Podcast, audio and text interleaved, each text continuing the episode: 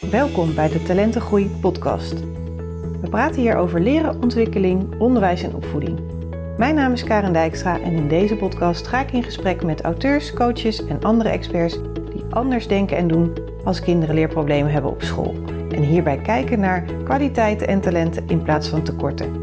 Positief en praktisch. Met deze podcast krijg je inspiratie, nieuwe inzichten en tips, zodat jij een kind vanuit talent kan helpen groeien. In deze podcast krijg je een inkijkje in het leven van beelddenkers. Wat zijn beelddenkers? Waar lopen ze tegenaan thuis en op school? En hoe komt het dat ze zo vaak niet begrepen worden? Dit en nog veel meer komt aan bod in deze aflevering, waarin ik spreek met Tineke Verdoes van Kindertalenten.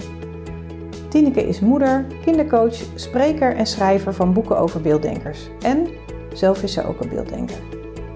Als tiener had zij een grote droom en dat was juf worden. Dit werd haar afgeraden omdat ze dyslectisch is. Toch heeft ze doorgezet en helpt nu kinderen, ouders en leerkrachten hoe zij beelddenkers hun geweldige talenten kunnen laten inzetten. Een podcast waarin ouders en leerkrachten van beelddenkers veel herkenning zullen vinden. Daarnaast geeft Tineke super praktische tips die je meteen kunt toepassen.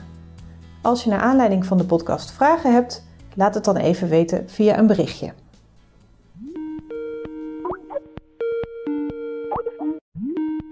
Welkom uh, Tineke Verdoes in de Talent en Groei podcast. Leuk dat ik hier mag zijn. Ja, helemaal super. Ik uh, heb jou gevraagd omdat je uh, nou, heel veel dingen al hebt gedaan en ontwikkeld op het gebied van beelddenken. Ja, dat klopt. Ja, wat zijn beelddenkers? Uh, nou, beelddenkers zijn niet uh, zomaar in één hand te duiden, zeg maar. in alle jaren dat ik ermee werk, heb ik ontdekt dat ze allemaal net een beetje anders zijn. En net een beetje verschillen van de rest. Maar ik zal proberen in ieder geval met een aantal voorbeelden duidelijk te maken hoe je als ouder of als professional in ieder geval het idee kan krijgen: hey, dit zou zomaar eens een beelddenker kunnen zijn. En misschien is het handig om daar iets meer over te leren. Is dat een handige insteek, Karen? Ja, heel graag. Oké, um, nou, een van de eerste dingen die mij uh, altijd binnenvalt als ik uh, uh, praat over beelddenkers, dat zijn de kinderen die een verhaal vertellen waar geen kop nog kont aan vast zit. Het zijn de kinderen die midden in het verhaal beginnen. Je hebt geen idee waar het verhaal zich afspeelt, wie erbij was. Ze zijn vaak dol enthousiast. Ze vertellen de dingen die voor hun als eerste het belangrijkste zijn. Het willende goal, het goal wat net naast ging. maar je hebt nog steeds geen idee of je luistert naar een voetbaluitslag of dat het hockey was of waar je eigenlijk het moet scharen. dit zijn echt typisch kinderen waarvan je denkt, ja, dit zou er wel eens eentje kunnen zijn die in beeld denkt. Um, ja. Dus dat is echt een, een ding waarvan ik denk, ja, die zie ik veel voorkomen. Geen kop nog kont aan een verhaal hebben. En als je dan vraagt uh, waar het over gaat of waar we over zijn, dan zijn ze ook nog wel een soort van lichtelijk geïrriteerd. Want zij dachten eigenlijk magisch dat jij ook op dezelfde plek was als waar zij waren. Dus mm -hmm. daar komt dan zeg maar een soort miscommunicatie van. Uh, een ander voorbeeld hiervan, dat zie ik dan weer terug in de, in de klas. Ik heb heel lang uh, in het onderwijs uh, gewerkt. Dat zijn de kinderen die zeg maar zien dat er een aantal kindjes in de rij staan om jou als juf iets te vragen. En ze worden nog net niet zo als een soort rugbyspeler aan de kant gezet. Maar de beelddenker moet iets kwijt. En die heeft nu zeg maar op het puntje van zijn tong zijn verhaal. En dan kan die ook niet wachten. Hm. Dus het moet ook nu. Dus het zijn vaak de kinderen die uh, door de les heen praten. Het zijn vaak de kinderen, nogmaals, die dus zeg maar, zich naar voren wurmen om het verhaal uh, te doen. En dan is het nog steeds een verhaal zonder kop en kont. Dus soms heb je als leerkracht echt geen idee wat ze nou willen. Het kan zijn dat ze roepen: Kun je me helpen? En dan denk je: Ja, maar waarmee dan? En als je dat vraagt, dan kunnen ze daar vaak geen antwoord op geven. Uh, dus het zijn kinderen die eigenlijk best heel graag hun verhaal willen doen maar in de communicatie dus heel vaak vastlopen met degene die aan de andere kant moet luisteren naar het verhaal. En dat is heel frustrerend. En vervolgens heb je dan ja, kinderen die oplossingen gaan verzinnen. Ze stoppen met praten, ze vertellen het gewoon niet meer. Ze zeggen heel vaak: Ik weet het niet. uh, als jij bijvoorbeeld een vraag stelt. Uh, of het zijn de kinderen die zo ontzettend veel kletsen. Want dan denken ze, dan komt er vast wel iets van aan. Hm. Dus zeg maar, je krijgt twee uitingsvormen. En daarin natuurlijk alle grijstinten. Ja. Dus een van de belangrijkste dingen waar ik naar kijk, hè, op het moment dat een ouder aan mij vraagt of een professional vraagt, hè, kan het zijn dat ik hier met een beelddenker te maken heeft, heb, sorry, dan uh, vraag ik heel vaak hoe vertellen ze eigenlijk hun verhaal? Hoe doen ze dat? Hoe zijn ze daarmee bezig? Dat is een, een goede uh, vlek voor mij om te zeggen van ja, we mogen toch hier wel wat verder kijken. Um, ja. nou, er zijn er natuurlijk nog een aantal. Um, uh, zelf ben ik ook een beelddenker. Um, en ik heb mhm. heel veel uh, trucjes hoe ik om kan gaan met de tijd. Maar tijd is eigenlijk voor mij ongrijpbaar. Uh, het bestaat namelijk niet. De, mijn innerlijke klok gaat altijd een beetje sneller dan de rest van de wereld. Of een mhm. beetje langzamer dan de rest van de wereld. En daar heb ik geen invloed op. Dus ik kan niet zeggen van de ene keer ben ik altijd trager. Of de andere keer ben ik altijd sneller. Het is nou eenmaal, het gaat zoals het gaat. En wij hebben hier in de wereld hebben we afspraken over tijd. Um, en dat maakt me soms als beelddenker best zenuwachtig. Als ik op tijd moet zijn voor de trein, of ik moet op tijd zijn voor een afspraak, dan weet ik eigenlijk niet zo goed hoe ik dat moet managen. Nou, ondertussen ben ik volwassen, dus heb ik een aantal dingen uh, ontdekt. Um, stel nu dat ik buiten ga wandelen, dan zet ik een wekker. En die wekker die zorgt ervoor dat ik op tijd weer terug ben op de plek waar ik moet zijn. En heel vaak schat ik dan bijvoorbeeld ook in hoe lang ik heen loop. En dan denk ik, oh ja, dan doe ik daar een, een, een timer zetten. Want dan weet ik ook ongeveer hoe lang ik weer terug moet lopen. Je kunt je voorstellen dat geen grip hebben op tijd een heel onrustig gevoel geeft. Eigenlijk altijd geeft dat een onrustig gevoel. En dat zie ik ook heel vaak terug bij de kinderen.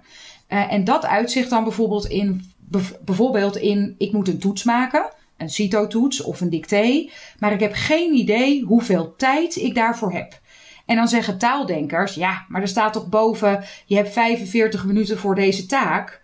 Maar ik heb geen idee wat ik nou eigenlijk in 45 minuten kan doen.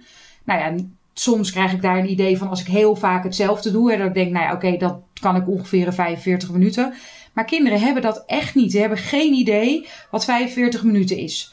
Dus als ik ze hier bij mij in de praktijk heb zitten en we gaan dus oefenen voor zo'n toets, dan oefen ik dus ook heel vaak: oké, je krijgt nu 45 minuten de tijd om deze toets te maken. Nou, in het begin zijn ze daar echt niet blij mee. Dan gaan ze allerlei uitvluchten uh, bedenken, of ze gaan niet beginnen, of ze zeggen dat lukt me nooit, of ze zijn vloep in een wip klaar. En als ze vloep in een wip klaar zijn, zijn ze 9 van de 10 keer foutief bezig geweest. Dus hebben ze heel veel fouten in de toets. Hm. Uh, dus een van de kenmerken van beelddenken is het geen grip hebben op tijd. Um, het zijn ook de kinderen die in de klas uh, vaak geclassificeerd worden als het kinderen die slecht geconcentreerd zijn. Uh, het zijn kinderen die altijd maar druk zijn. Het zijn kinderen die bijna nooit opletten tijdens de instructie. Um, dat klopt ook heel vaak zo. Kijk, veel kleuters die geen grip hebben op tijd, zijn continu en met hun werkje bezig. En de klas aan het scannen. Of het kindje met het belletje, wat de opruimtijd aangeeft, mm -hmm. of die al langskomt. Um, dus je bent altijd met een dubbeltaak bezig. Kinderen die uh, druk zijn, uh, vaak in de klas of thuis of waar dan ook. Uh, dat zijn kinderen die heel vaak een innerlijk iets snellere klok hebben dan de kinderen en de volwassenen die zich meer gesynchroniseerd hebben met de afspraken die wij op tijd hebben. Um, dus als jij naar opa en oma gaat koffie drinken, daar gaat alles heel erg traag. Nou, je kan je voorstellen dat als jouw klok niet synchroon loopt, dat je er eigenlijk alleen maar drukker van wordt. Want het voelt niet zoals het hoort en je, wordt, je lijf wordt drukker, je hoofd wordt drukker, alles wordt drukker. Dus grip hebben op tijd is een, uh, eigenlijk een vereiste om goed mee te kunnen komen in onze maatschappij. Maar iets wat beelddenkers van nature eigenlijk helemaal niet hebben. Nee. Um, zal ik er nog één um, uh, uitpikken? Uh, oh ja, dat vind ik ook altijd een leuke. Uh, dit is altijd een beetje een ondeugende. Veel beelddenkers hebben moeite met het zich houden aan de regels. Ik word altijd een beetje opstandig Uh, als ik op de snelweg het bordje zie dat ik uh, 120 mag rijden of 100, daar word ik zelf altijd een beetje opstandig van. En uh, voor mezelf heb ik dan bedacht dat 105 ook kan. ik hou me dan net niet aan de regel, maar ik ben natuurlijk dan niet strafbaar voor de wet. Um, maar dit is wat heel veel beelddenkers doen. Zij zoeken een beetje de gaten en de, de, de mazen in het net. Um, beelddenkers um, willen van de ene kant wel voldoen aan de regels, hè, want zij willen ook dat compliment. Uh, kinderen willen ook die sticker, maar ze willen eigenlijk ook heel erg uh, toekomen aan hun eigen creativiteit. Het net een beetje anders zijn, uh, het net een beetje buiten de lijntjes kleuren. En um, dan ligt het heel erg aan wie er aan de overkant zit. Hè, dus of een vader of een moeder dat ook kan waarderen en die denkt, oh ja, weet je, dit, dit kan ook nog wel. Of een juf die zegt, nou oké, ja, niet helemaal hoe ik het bedacht had, maar het ziet er nog steeds oké uit. Of dat je aan de overkant te maken hebt met een volwassene of een kind die zich natuurlijk wel heel erg aan de regels wil houden. En ook daar botst het dan af en toe. Uh, dus ik krijg hier bijvoorbeeld ook kinderen in mijn praktijk uh, bij wie het op sociaal-emotioneel gebied niet altijd even lekker gaat. Uh, dat zijn kinderen die bijvoorbeeld niet zo goed zijn in het spelen van spelletjes. Omdat ze altijd de regels net een beetje aanpassen naar hun eigen systeem. En heel vaak kinderen uit de omgeving dat natuurlijk niet prettig vinden. En zij dan ook heel vaak echt niet begrijpen waarom de ander dat niet leuk vindt. Uh, dus ik begeleid in mijn praktijk eigenlijk kinderen op bijvoorbeeld timemanagement. En dat doe ik in de basisschoolleeftijd, maar ook in het voortgezet onderwijs. Mm -hmm. Ik bied beelddenkers uh, steun en hulp op het sociaal-emotionele gebied. Hè, hoe ga je om met, uh, met hele strakke regels? Um, met bijvoorbeeld het feit dat een CITO-toets nou eenmaal één goed antwoord heeft en niet twee. Uh, dat jouw wiskundedocent uh, wil dat je dat antwoord geeft en niet een beetje naar rechts en een beetje naar links. Dat was niet wat hij vroeg. Mm -hmm. Um, en ik begeleid uh, dus beelddenkers onder andere in het vertellen van zijn verhaal, dus in hun communicatie. En het vertellen van je verhaal en de communicatie daaromheen, dat zie je ook heel vaak terug in bijvoorbeeld schrijfopdrachten. Zoals beelddenkers praten, zo schrijven ze ook heel vaak. Uh, dus als je een geschreven tekst terugkrijgt, dan zijn de zinnen bijna altijd incompleet. Um, je ziet bij beelddenkende verhalen bijna nooit een hoofdletter en een punt. Het is een soort oneindige uh, uh, lijst van woorden, letters achter elkaar door. Waardoor de lezer eigenlijk niet meer begrijpt wat er staat. En dus ook heel vaak niet gaat lezen. Um, waardoor bijvoorbeeld beelddenkers ook vaak uh, al onvoldoendes krijgen dat een leraar zegt: Ja, hier begin ik echt niet aan. Dit kan ik echt niet. Dit kan ik echt niet lezen. Dus um, ik bied ze dan bijvoorbeeld in de praktijk uh, steun en sturing van hoe doe je dat dan wel.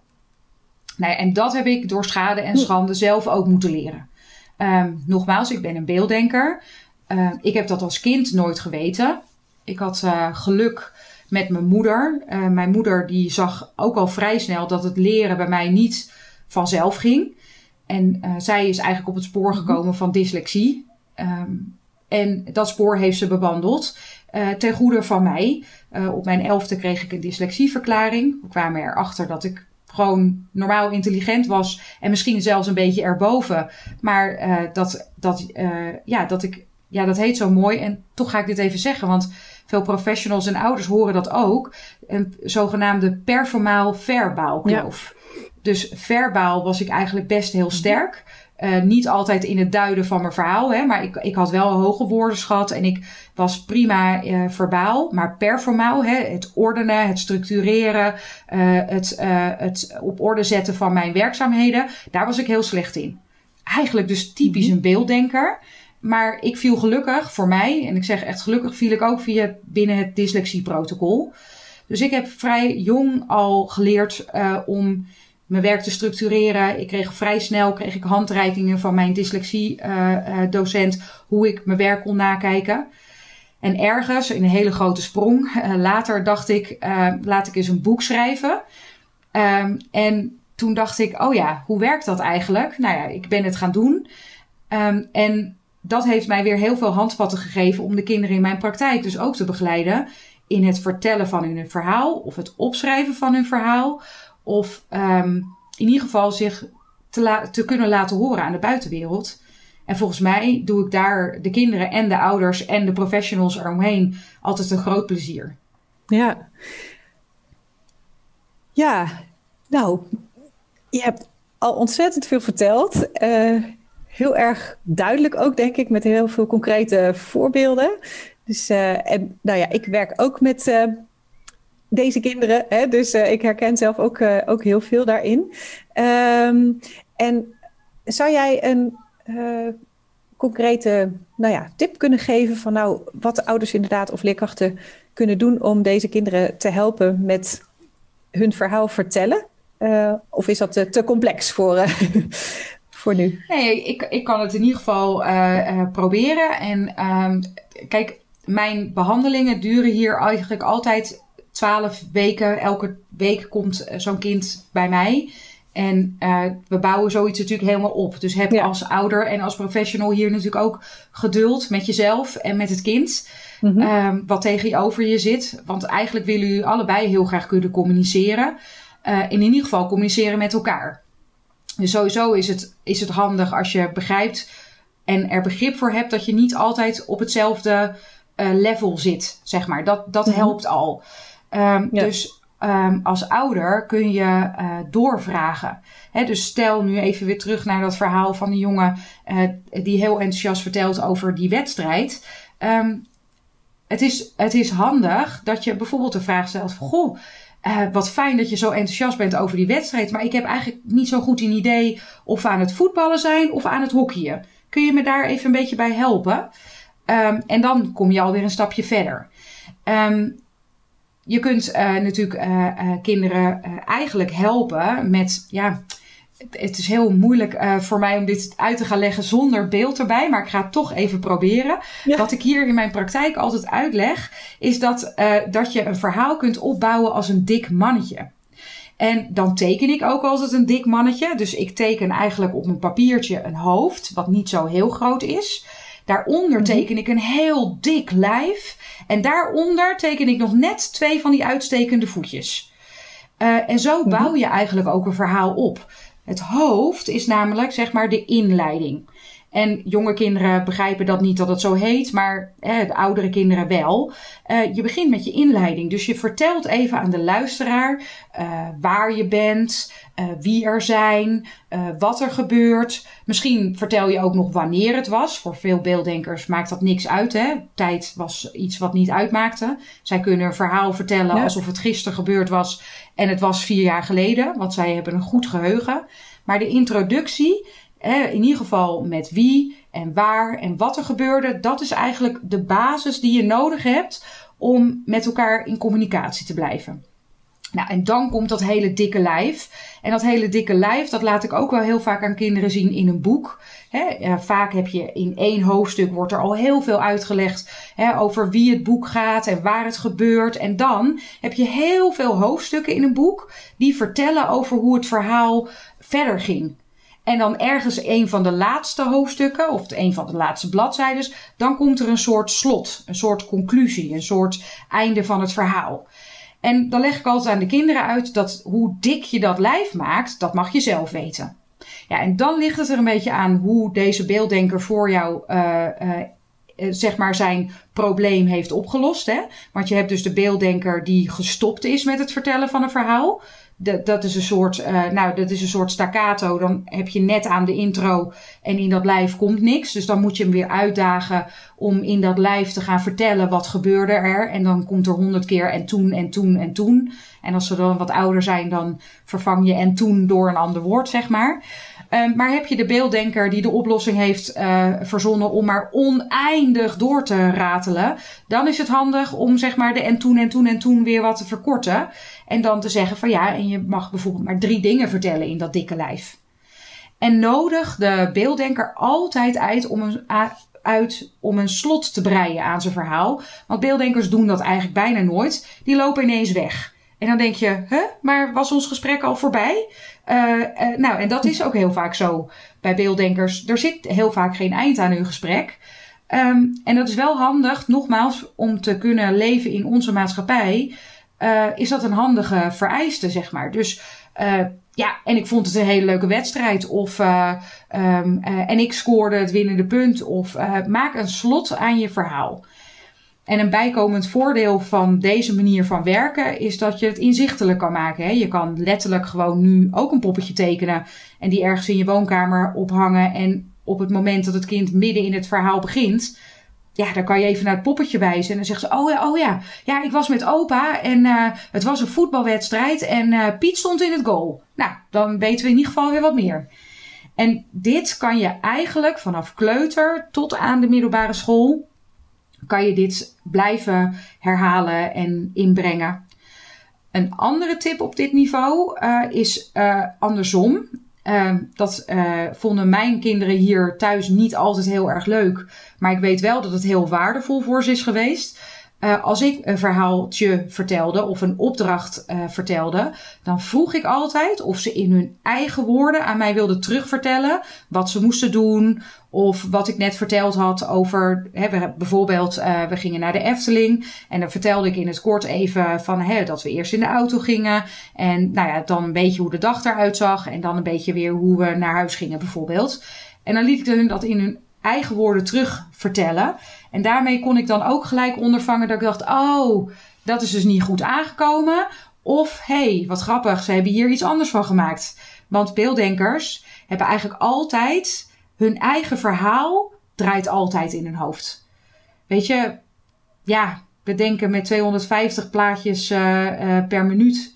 Ja, dat, dat is onmogelijk. Die stroom die gaat maar eeuwig door. Dus, het is voor, dus, dus deze vorm werkt ook heel goed. Ja, mooi, dankjewel. Het is inderdaad een hele nou ja, praktische en uh, goed voor te stellen uh, manier waar je de kinderen heel uh, goed mee kan helpen, denk ik. En goed toe te passen voor, uh, voor ouders en ook voor, voor leerkrachten. Maar het begint bij die herkenning en het begrip van deze kinderen in hoe ze zijn en hoe ze denken. Um, en je vertelde al dat het bij jou was begonnen eigenlijk ook met de dyslexie. En wanneer ben je er toen achter gekomen dat dat beelddenken daarachter zat? Hoe is dat gegaan? Nou ja, ik, ik was een uh, dyslectische uh, tiener die een wens had. En mijn wens was juf worden. Uh, je kunt je voorstellen dat ik daar vrij veel weerstand op kreeg. We praten mm-hmm. over, ik ben nu 42 en ik kreeg rond mijn elfde kreeg ik een dyslexieverklaring. We kunnen dat in deze tijd niet meer voorstellen, maar dyslexie stond toen eigenlijk op de trap, net zoals beelddenken. Het bestaat ja. niet. We kunnen ons nee. het niet meer bedenken, maar dat was echt zo. Dus ze hadden gezegd, ja, juf worden, mm-hmm. dat, moet je maar niet, uh, dat moet je maar niet wensen. Maar ik ben redelijk strong-willend. Uh, veel beelddenkers hebben een hele sterke drijf. Um, dus ik ben de PABO gaan mm-hmm. doen. eerst de AVO, toen de PABO. Daarna heb ik de RT-opleiding gedaan. Toen ben ik in het speciaal onderwijs gaan werken. En ergens bleef toch maar mm-hmm. ook die wens van om een eigen praktijk te starten. Maar ja, je, je weet hoe dat gaat. Ach, ik zat goed en en ineens werd ik moeder. En ik zag een prachtig kind. En dat prachtige kind, dat deed alles zoals ik het als kind ook had gedaan. Ik herkende heel veel van mijn zusje uh, in dat mooie, uh, mooie mensje. En toen kwam hij op de basisschool. En toen was het eerste wat de docent zei: Ja, heb je er wel eens over nagedacht uh, dat hij misschien anders is dan andere kinderen? En ja, misschien is een diagnostiek ook wel wenselijk. En toen dacht ik: Hè? We zitten hmm. tien weken hier op deze school. Ik werk zelf het speciaal onderwijs. Nee, dit kan niet. Nou ja, en dan is toeval soms ook een mooi gegeven. Dus ik kreeg uh, per toeval een opleiding in mijn handen uh, geworpen over hoogsensitieve kinderen. Die opleiding ben ik gaan volgen. En daar hoorde ik voor het eerst dat er meerdere manieren zijn om informatie te verwerken. En ik, terwijl ik daarheen ging voor mijn eigen kind en de kinderen in mijn praktijk en op school, kwam ik echt, ik kwam helemaal duizelend terug uit die, uh, uit die cursus. Want ik dacht, dit gaat gewoon over mij. En dan ging het niet zozeer over de hoogsensitiviteit. Ik denk dat ik daar ook veel van heb. Maar het ging vooral over dat er serieus mensen waren die de wereld gewoon totaal anders bekeken dan ik. Die het veel um, klinischer bekeken, veel meer vanaf een afstand, uh, zonder zich er helemaal in te verliezen. Uh, mensen die uh, veel taliger naar de wereld keken. En ik, ik was echt een soort helemaal flabbergasted. En dat was in 2009 en toen is mijn leeshonger ontstaan. En ook in 2009 was er nog niet zo heel veel informatie te vinden over beelddenken. Maar ik ben erin gedoken en um, ik doe eigenlijk tot op de dag van vandaag niet anders dan zoveel mogelijk wat er over beelddenken komt uh, tot mij nemen. En vervolgens de vertaalslag maken. Jij zei het al, hè? ik hoor van jou, Tineke, heel veel praktische punten terug. Ik ben heel praktisch. Dus ik hou van de theorie achter. Mhm. Ik heb opleidingen gevolgd bij uh, zeg maar de mensen die opgeleid zijn door uh, bijvoorbeeld Nel Ooyemans. Hè, een van de grote vrouwen die aan de uh, wieg staat van beelddenken. Zij leefde niet meer, maar degene mm daaronder die, die hebben mij opgeleid. En elke keer kan ik alleen maar denken: oké, nu weet ik dit theoretische stuk. Hoe kan ik dit praktisch omdraaien, zodat het kind wat bij mij in de RT komt, of die ouder die zo prangende vragen heeft, of die professional die niet weet hoe die dit kind aan het leren moet krijgen, hoe kan ik dat praktisch vormgeven en handvatten uh, bieden? Ja, en dat is mijn praktijk is natuurlijk één grote leerschool. Ik bedoel, mm-hmm. ik heb hier elke dag prachtige uh, kinderen voor mij. En elke keer als ik denk dat ik begrijp hoe het werkt, uh, dan zit er net weer eentje anders. En dan denk ik, oh, maar dit werkt bij jou dus niet. Dan moet ik het zo en zo. En mijn duim met oplossingen is zeg maar huge. Die, die, ja, die is oneindig. Want dat is natuurlijk de kwaliteit van mij als beelddenker. Er is voor mij geen grens. Ik ben daarin grensloos. Er zijn altijd oplossingen. En die zoek ik. Dus dat is eigenlijk een beetje mijn weg. Ja, mooi om te horen. En uh, ik zit hier, ja, dat kunnen mensen natuurlijk niet zien in de podcast, omdat het alleen audio is. Maar ik zit hier met een grote glimlach, omdat ik zoveel herken. En ook van je persoonlijke verhaal weer. En dat nou ja, wist ik niet tot in dit detail. Um, maar echt die openbaring dat je dus hoort dat er verschillende manieren van denken zijn en dat andere mensen dus anders denken dan jij. Dat je denkt, hè? En hè, zo, ik heb dat ook inderdaad uh, gehad. Ik was toen uh, ook midden dertig en uh, dat ik eigenlijk toen pas begon te begrijpen hoe ik zelf dan in elkaar zat en ook waarom het, ja, ik noem het wel botsen en dat is niet heel extreem of zo, hè, maar dat je gewoon merkt van, nou, sommige mensen gaan er anders met dingen om? Of uh, als je afspraken maakt. Ja, ik, uh, als ik iets leukers tegenkom, dan kan ik dat bijvoorbeeld voorstellen uh, om dat te doen. En iemand anders zegt: Ja, maar hallo, we hadden dit toch afgesproken? Waarom blijven we niet bij dat oorspronkelijke plan? En dan, hey, ik heb toen geïnterpreteerd van: Oh, diegene vindt mij niet aardig. Maar dat, dat is niet zo. Maar de manier van ja, denken over zo'n afspraak alleen al. Uh, en dat is maar, hè, dit was iets heel kleins, gewoon ook in de vrije tijd, dus helemaal geen big deal. Maar als je de, uh, dat al tegenkomt, dan kun je ook voorstellen dat uh, ja, door die andere manier van denken, er, hè, waar jij ook mee begon, zoveel communicatie misverstanden kunnen zijn op jonge leeftijd, maar zeker ook op oudere leeftijd. Want ik moest ook denken aan vanochtend had ik een jongetje in begeleiding en die heeft dan dyslexie inderdaad. En nou, die zit daar een beetje van, nou, ik ben dyslectisch en dat is moeilijk en zwaar en hè, dit en dat. Dus nou, ik probeer het ook altijd te trekken naar van hè, wat zijn kwaliteiten zijn. En dus inderdaad te zoeken naar oplossingen van, nou, hoe kun jij wel makkelijker leren? Uh, nou, daar gaat ook uh, natuurlijk deze podcast-serie uh, over. En um, wat, daar wil ik iets over zeggen. Kijk, dit is dus ook, dit zul je ook herkennen. Dat, dat je dus in een verhaal bent. Ja. Ja, heel typisch beelddenkers. Probeert een, ja. ja. probeert een punt te maken en dan uh, ben je het gewoon helemaal kwijt. Komt straks wel weer Komt straks wel weer. Nou Eén ding, uh, Karen, waar, waar ik nog uh, verbaasd over was eigenlijk. Kijk, ik ging dus in mijn jaren, nou toen ik midden 30 was, nou begin 30, ging ik me zeg maar daarin verdiepen. En eerst was ik vooral flabbergasted, dat ik dacht, dit gaat over mij. Maar ergens kwam op een gegeven moment bij mij ook een enorme boosheid dat ik dacht, ja, potjan drie dubbels. Weet je, ik heb als kind me echt niet oké gevoeld in het onderwijs. Ik heb me altijd het buitenbeentje gevoeld. Ik heb ook altijd de schuld, hè, voor zover je over schuld kan praten, neergelegd bij mij. Ik deed altijd nog een beetje harder mijn best om dan te begrijpen wat de juf bedoelde of de meester. Um, dus, dus het, het zat altijd bij mij. Ik heb me ook heel vaak heel dom gevoeld. Ik dacht, ja, dit, dit gaat me niet lukken. Dat zie ik bij kinderen bij mij hier in de praktijk ook. Maar waar de boosheid een beetje vandaan kwam, is. Kijk, heel veel ouders die hier naar deze podcast zullen luisteren, hebben niet zoals ik ook gewoon een pedagogische achtergrond. Ik ben naar de PABO gegaan. En hoe kan het dat ik dus naar de PABO ben gegaan, die toen in de tijd al eigenlijk vooruit liep? He, bij deze casus, uh, studie, uh, via casussen deden wij het onderwijs. Dus helemaal niet zoals de ou, ouderwetse manier. Hoe kan het dat ik in die hele Pabo-periode weinig tot niets. Tuurlijk, ik heb wat over Piaget gehoord en ik heb wat over eh, Maria Montessori gehoord en ik heb wat, maar nooit over dat je andere manieren van denken had, dat er andere leerstijlen waren, over. Zelfs op de RT-opleiding heb ik het daar nooit over gehad. Dus ik was ook wel een soort geagiteerd. En mhm. mede door die geagiteerdheid uh, had ik op een gegeven moment wel de drive in mijzelf dat ik dacht, nou, dan ga ik er een boek over schrijven. Ik wil dat er geen kind in Nederland hoeft te zijn die zich zo dom voelt in het onderwijs als dat ik me heb gevoeld. En tuurlijk wilde ik dat heel egoïstisch ook gewoon voor mijn eigen drie kinderen.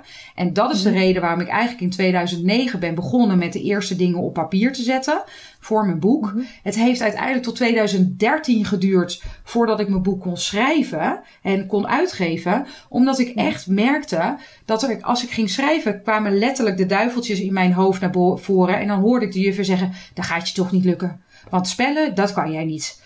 Uh, of dan hoorde ik uh, de docent zeggen: Ja, je hebt een grote fantasie, maar uh, het verhaal heeft geen kop en geen staart. Weet je, al die bezwaren die kwamen zeg maar bij mij boven.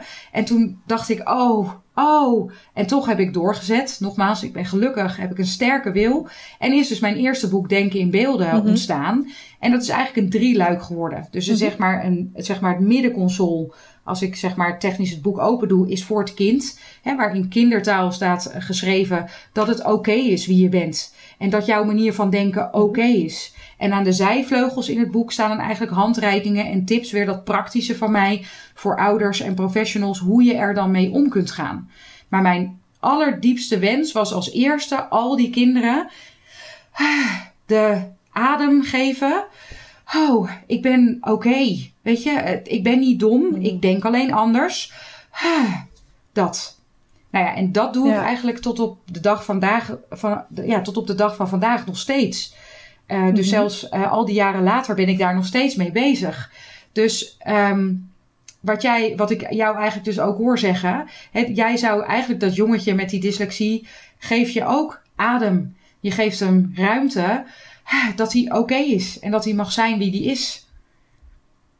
Ja, precies. En het punt is dat die kinderen zitten natuurlijk, uh, nou, nu even niet, maar veel op school. En ze hebben natuurlijk ook wel nu met school te maken. En dat ze een groot deel van de dag bezig moeten zijn met dat lezen, met dat spellen, met um, hè, dingen in een bepaalde volgorde die men bedacht heeft die dat handig is. Hè, maar wat dus inderdaad niet matcht met wat zij handig vinden.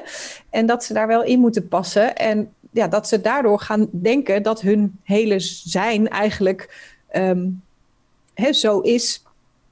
Uh, van nou, dit lukt niet, dus dat hoort allemaal bij mij. Terwijl ik denk, ja, er is nog zoveel meer omheen. En als jij straks naar jezelf gaat kijken als persoon, als je wat ouder bent, dan is dat ook dat schoolstuk maar zo klein eigenlijk. Hè? En, uh, maar dat is waar ze nu tegenaan lopen, waardoor ze dan, nou ja, gaan denken inderdaad hè, dat ze dom zijn of dat er iets is met hen, et cetera. En dat uh, nou ja, willen we inderdaad uh, uh, oh ja, omdraaien en laten ja. zien. Nou, en een van de dingen die ik dus doe daarin, hè, dat omdraaien. Kijk, ik, ik zei net al tegen jou van uit mijn test kwam een performaal verbouwkloof.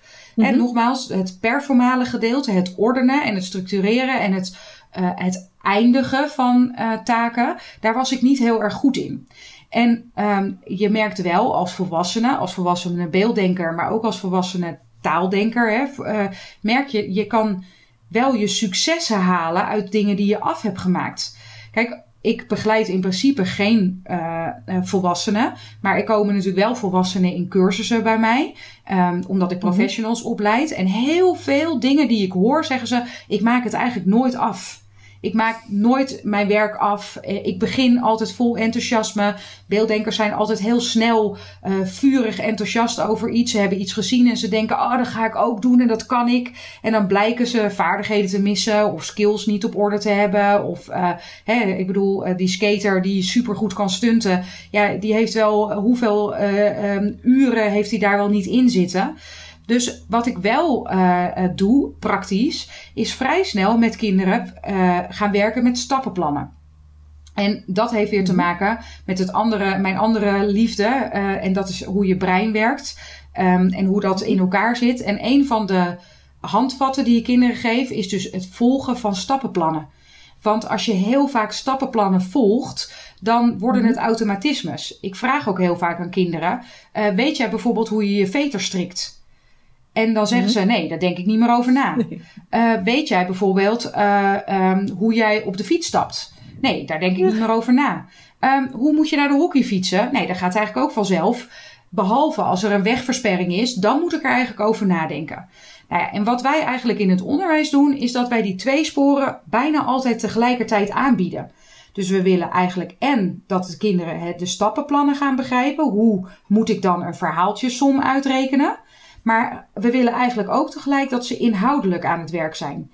En wat ik hier in de praktijk doe, is dat ik die heel vaak uit elkaar haal. Dus ik mhm. kan best een hele tijd bezig zijn met het introduceren van stappen. Dit zijn de stappen die je doet. Voor begrijpend lezen zijn er bijvoorbeeld zeven stappen die je moet doen. Jij bent zeg maar vijf stappen alweer vergeten. Dat doe je gewoon automatisch. Uh, kinderen moeten dat nog leren. Dus ik, mhm. ik haal die vaak uit elkaar. En Um, dat, dat is nodig. Um, en dat is iets um, waar ik dan soms vind dat we ook de plank misslaan. Dat we denken, ah, het is een beelddenker. Hè, laten we ze maar te veel in hun eigen wereld stappen. Of uh, ik hoor ook wel eens uh, collega's zeggen van ja, hè, we willen graag een rechtsbreinigheid. Of we willen dat het onderwijs zich meer aanpast aan. Um, en ik mhm. ben van een totaalbeeld. Dus ik wil juist koesteren wat de kwaliteiten zijn van een beelddenker. Hun creativiteit, hun uh, vindingrijkheid, hun uh, het altijd vinden van verbinding. Zelfs waar wij soms denken, hoe dan, vinden zij nog een verbindende factor. Um, maar ik wil ook graag dat ze mhm. zich, uh, um, dat ze successen uh, kunnen toe-eigenen. En daar heb je stappenplannen voor nodig. En het afronden van een taak. Hm. Kinderen die hier bij mij in de praktijk komen, zeggen heel vaak: Ja, ik heb mijn weektijd nooit af. En dat voelt echt heel vervelend. Hm. En dan denk ik, ja, dat is ook zo. Dus ordenen, plannen, hè, waar ik aan het begin eh, van de podcast het ook al over had, is zeker iets waar je als ouder, als begeleider, kinderen op moet helpen, zodat het vanzelf wordt. Nou, en dan kun, je, uh, kun je denken bijvoorbeeld aan een dieet. Hè. Stel dat je een, een dieet gaat doen, dan ga je vanaf de een op de andere dag ga je afspreken: ik ga geen koolhydraten meer eten. Ik noem maar even iets. Hè dan gaat alles in je brein op alarm. Die zegt: Oh, dit kan niet, dit kan niet, dat kan niet. En zo gaat het ook bij kinderen. Op het moment dat jij nu gaat zeggen: En we gaan het vanaf nu af aan alleen maar in dit stappenplan doen. Ja, dan gaat er ook. Uh, dus stappenplannen moet je per stukjes uitbreiden. En wij willen heel vaak als volwassenen alles. Dus ik ga nu even bijvoorbeeld een voorbeeld opnemen, of een voorbeeld noemen van het opruimen van je kamer. Een van de grootste ergernissen van ouders is het opruimen van de mhm. kinderkamers. Uh, bij ons thuis noemen we dat hoogpolig tapijt. Um, want je hebt echt werkelijk waar geen idee waar je overheen loopt. Het is één grote chaos in die kamers. En dan zeggen we tegen de kinderen: ga maar beginnen met opruimen. Nou, de beelddenker heeft werkelijk waar geen idee waar die moet beginnen. Dus bijvoorbeeld um, heb ik voor mijn kinderen een opruimposter uh, ontwikkeld, waarin dus een stappenplan zit. En dan bedoel ik niet het stappenplan waar we heel strak in een keurslijf zitten. Hè, eh, want beelddenkers houden ook een beetje van de randjes. Maar een stappenplan kan in dit geval zijn: oké, okay, we gaan de kamer opruimen. En ik wil graag dat je begint met alle knuffels. Op dat moment heeft de beelddenker in ieder geval een richting. En de volgende stap kan zijn: mhm. oké, de volgende stap is dat we alle boeken gaan opruimen. En zo ga je die enorme taak, hè, die rijste berg, eh, die ga je langzaam af kalven naar behapbare stukjes. In plaats van we gaan de kamer opruimen. Op het moment dat je die stappen heel vaak volgt, dan wordt het automatisme. Net als het op de fiets stappen. Ik zie mijn dochter van 14 nu haar kamer gewoon opruimen via dat systeem. Ze begint bij de knuffels of bij de boeken of bij de, ik noem het maar op. Een ander belangrijk onderdeel van een kamer opruimen is dat je in de kamer blijft waar je bent. Want ik ben een beelddenker. En vroeger uh, kwam mijn man dan thuis en dan zei hij: Wat heb je gedaan vandaag? En dan zei ik: Opruimen. Zie je het niet? En dan was ik helemaal blij, want ik had echt mijn uren suf gezwoegd op opruimen. En dan zei mijn man: Nee, sorry, ik zie het echt niet. Want een van mijn vergissingen was, ik begon in de keuken. Daar was dan iets wat opgeruimd moest worden in de badkamer. Dan dacht ik, oh, hier moest ook iets opgeruimd worden. Daar begon ik dan ook halverwege. Dan vond ik een stapeltje kleren die ik naar de kinderkamer moest brengen. Dan ging ik daarheen en dan zag ik vervolgens, je begrijpt waar ik heen ga. Hè? Mhm. Uiteindelijk heb je overal iets opgeruimd, maar het eindresultaat, daar komen we weer, is dus niet bevredigend. Het, het, het, dat stuk is dus net zo belangrijk. Dus laten we alsjeblieft ook beelddenkers af en toe um, zeg maar door laten bijten op het afronden van een taak. En daar een succeservaring aan te kunnen uh, hangen. Yes, ik heb mijn kamer opgeruimd met een beetje hulp van mama. En met mijn stappenplan. Maar het is wel gelukt. Yes, denk ik dan. Het is me gelukt om de keuken op te ruimen. Want ik heb alles wat niet in de keuken hoorde, tijdelijk even in een krat gezet. en dat ruim ik later op. Snap je? Ik ben, nou ja, en dan kan je de succeservaringen gaan opbouwen.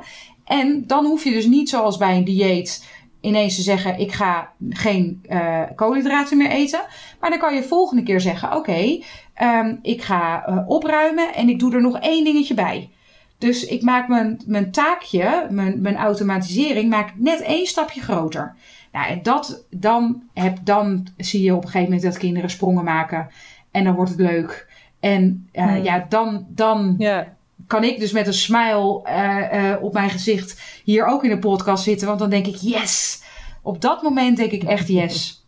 Ooit zei een moeder tegen mij, dat was mijn allergrootste cadeau. Tineke, jij hebt mijn kind geen trucjes geleerd, maar jij hebt mijn kind een andere levenswijze aangeboden. En toen dacht ik, ja, hmm. dan, dan, ja, dan word ik echt zo gelukkig. Ja, mooi, gaaf. Ja, en um, als ik jou zo hoor, vind ik het ook geen wonder dat je zoveel dingen hebt uh, gecreëerd. En uh, vanuit een enorme drive. Dat is ook heel uh, goed te horen. En, um, want je vertelde net over je eerste boek, maar daarna zijn er nog meer boeken gekomen. Um, ja, en ja. Je, ja. volgens mij, voor zover ik heb kunnen zien, vier. Klopt dat in totaal? Of? ja, ja, ja, even denken. Ja, ik heb, ben begonnen met Denken in Beelden. Uh, de jonge beelddenker. Op advies van mijn uh, uitgever hebben we dus dat enorme boek uh, gesplitst. en daar zijn ze alleen maar beter mhm. van geworden.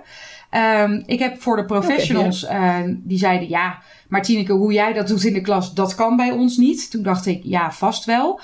dus toen heb ik het boek mm Belevend Leren geschreven.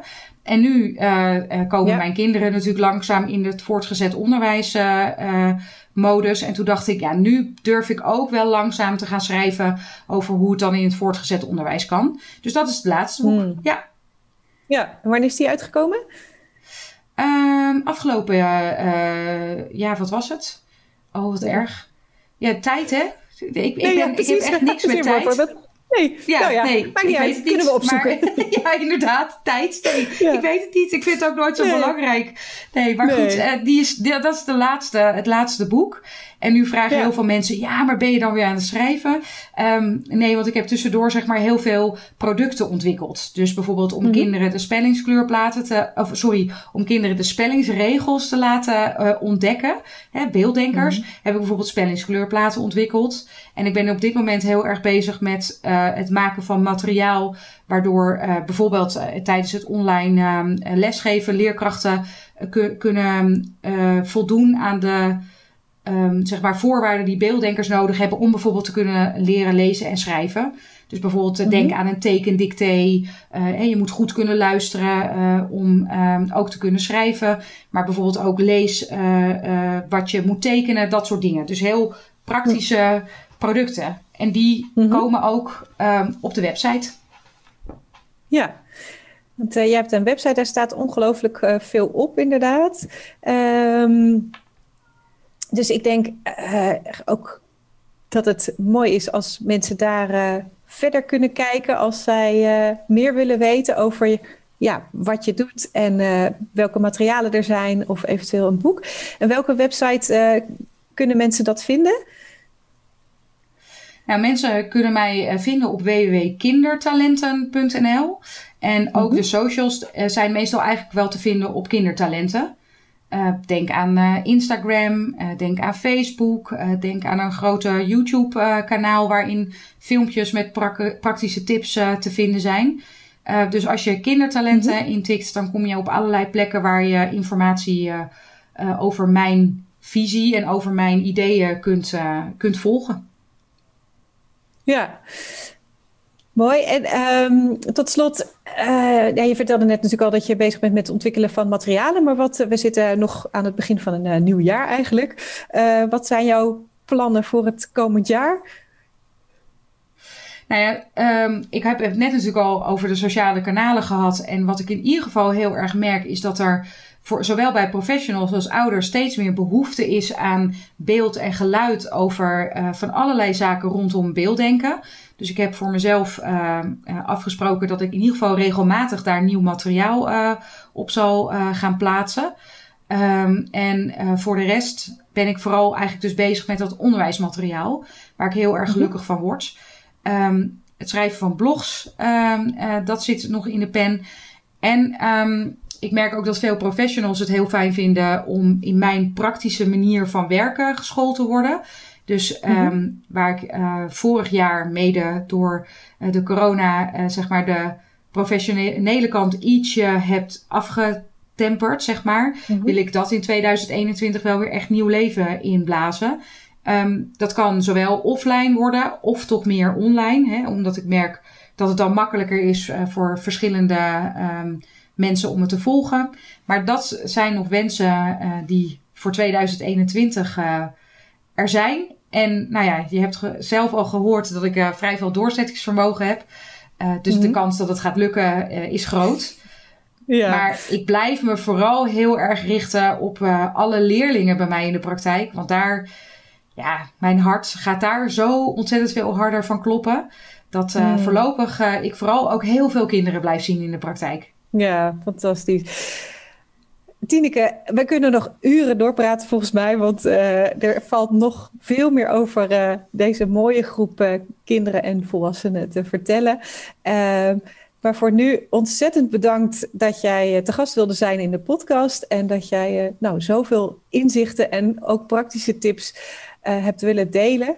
Ehm, ik denk voor heel veel ouders en onderwijs en jeugdzorgprofessionals uh, heel fijn om hier wat van te weten. En ik weet ook uit ervaring dat het zo nodig is. En wij zitten er middenin en we denken van nou, iedereen weet dit wel, maar dat is absoluut niet zo, is mijn ervaring. Dus uh, nou, ik ben ook heel blij dat jij uh, ook zoveel uh, ja, je kennis wil delen op verschillende manieren. En ik hoop ook dat de podcast veel ouders en leerkrachten bereikt, uh, zodat zij in ieder geval de beelddenkers beter gaan zien en begrijpen en vervolgens de praktische stappen kunnen nemen om hen uh, verder te helpen.